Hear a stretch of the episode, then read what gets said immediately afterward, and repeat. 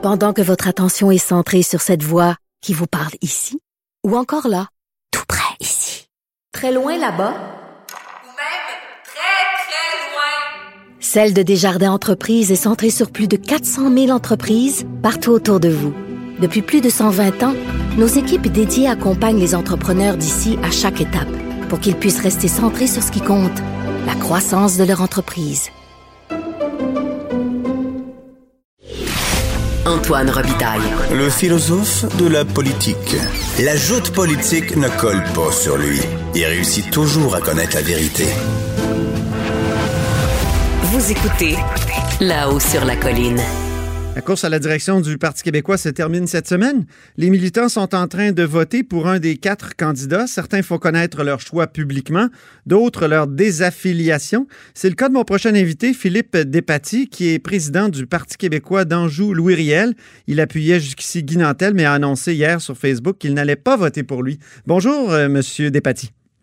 Bonjour. Qu'est-ce qui vous a amené d'abord à appuyer Guy Nantel au départ, puis là de changer d'idée? En fait, euh, j'ai vraiment apprécié la candidature de M. Nantel, particulièrement pour son authenticité. Je pense qu'en politique, en 2020, ça prend quelqu'un qui dit les choses vraies, puis euh, qui, est, qui, est, authentique, qui est convaincu, qui est convaincant, puis qui est perçu comme ça. Aussi, euh, l'idée de mettre l'indépendance au centre du Parti québécois, c'est certain que ça me rejoint. l'indépendance dans la première moitié d'un premier mandat, c'était une promesse alléchante. Donc, euh, il y avait tout pour avoir votre appui. Qu'est-ce qui, qu'est-ce qui vous a fait changer d'idée? En fait, euh, c'est. Vous parlez même d'appui dans l'honneur et l'enthousiasme au départ. en effet, j'avais un très grand espoir en M. Nantel. Je pense que M. Nantel est un, va faire un excellent politicien. Pendant que je pense qu'il est prêt à diriger le Parti québécois le vendredi, j'en suis pas certain. Euh, M. Nantel a mené une campagne qu'il a lui-même qualifiée d'organique. Il s'est c'est un peu comme s'il y avait Qu'est-ce que c'est? organique? Vous, vous parlez de ça dans votre dans, dans votre euh, publication Facebook. C'est quoi organique? Oui. En fait, c'est même M. Nantel lui-même, euh, je pense à Dutrisac, chez vous à Cube Radio, qui avait mentionné ce terme-là. Puis, c'est un peu comme si il avait ouvert tout grand les bras aux membres, puis il attendait que les gens viennent vers lui. Mm-hmm. pour moi, la politique, c'est pas ça. Pour moi, il faut aller vers les gens. OK. Ouais, vous dites euh, son approche se résume à je propose qu'ils même me suivent. Et donc, Oui, euh, c'est- ils n'ont pas suivi? Ben, je pense pas. Mais je pense aussi que la, la COVID euh, était a compliqué un peu sa campagne. Je pense que le momentum était, était bon en mars Mhm. pour une campagne justement avec un lancement d'idées, puis les gens auraient pu se rallier. Mais écoutez, ça a pris plusieurs mois avant que M. Nantel se définisse. Mhm. Donc, Il parlait de. Vous dites qu'il parlait beaucoup de visibilité, de notoriété. Est-ce que ça a été une erreur pour lui de, de, de miser là-dessus? On C'est c'est ce que je perçois dans vos propos. En fait, euh, je dirais que la- c'est c'est une qualité. C'est un des points qui m'a amené à l'appuyer également. Mais est-ce que ça devrait être le point central de sa campagne? Je, je ne crois pas. Mhm. Vous dites que son approche me fait plutôt sentir qu'il se prépare à une traversée du désert en solitaire. Donc, c'est quelqu'un qui a du mal à travailler en équipe, selon vous?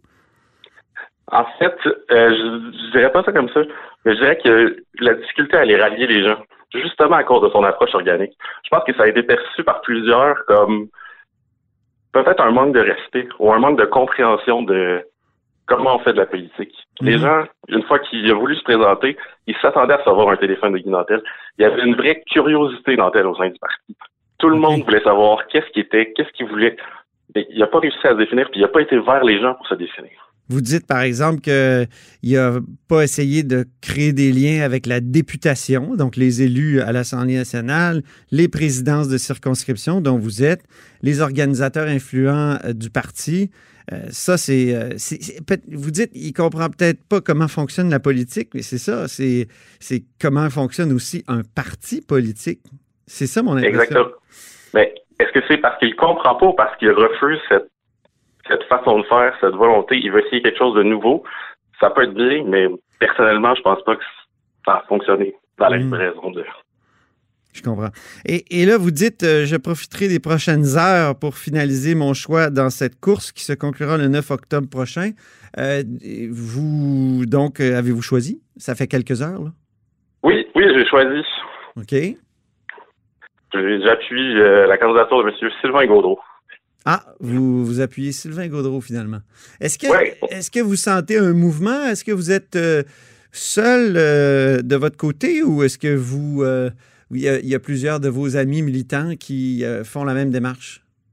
Je pense qu'il y a plusieurs militants qui convergent euh, depuis particulièrement le dernier débat vers, euh, vers la candidature de M. Gaudreau. Ouais. Justement un peu pour les mêmes points que j'appuie M. Dantel. Il est authentique. C'est un vrai. Il dit ce qu'il pense.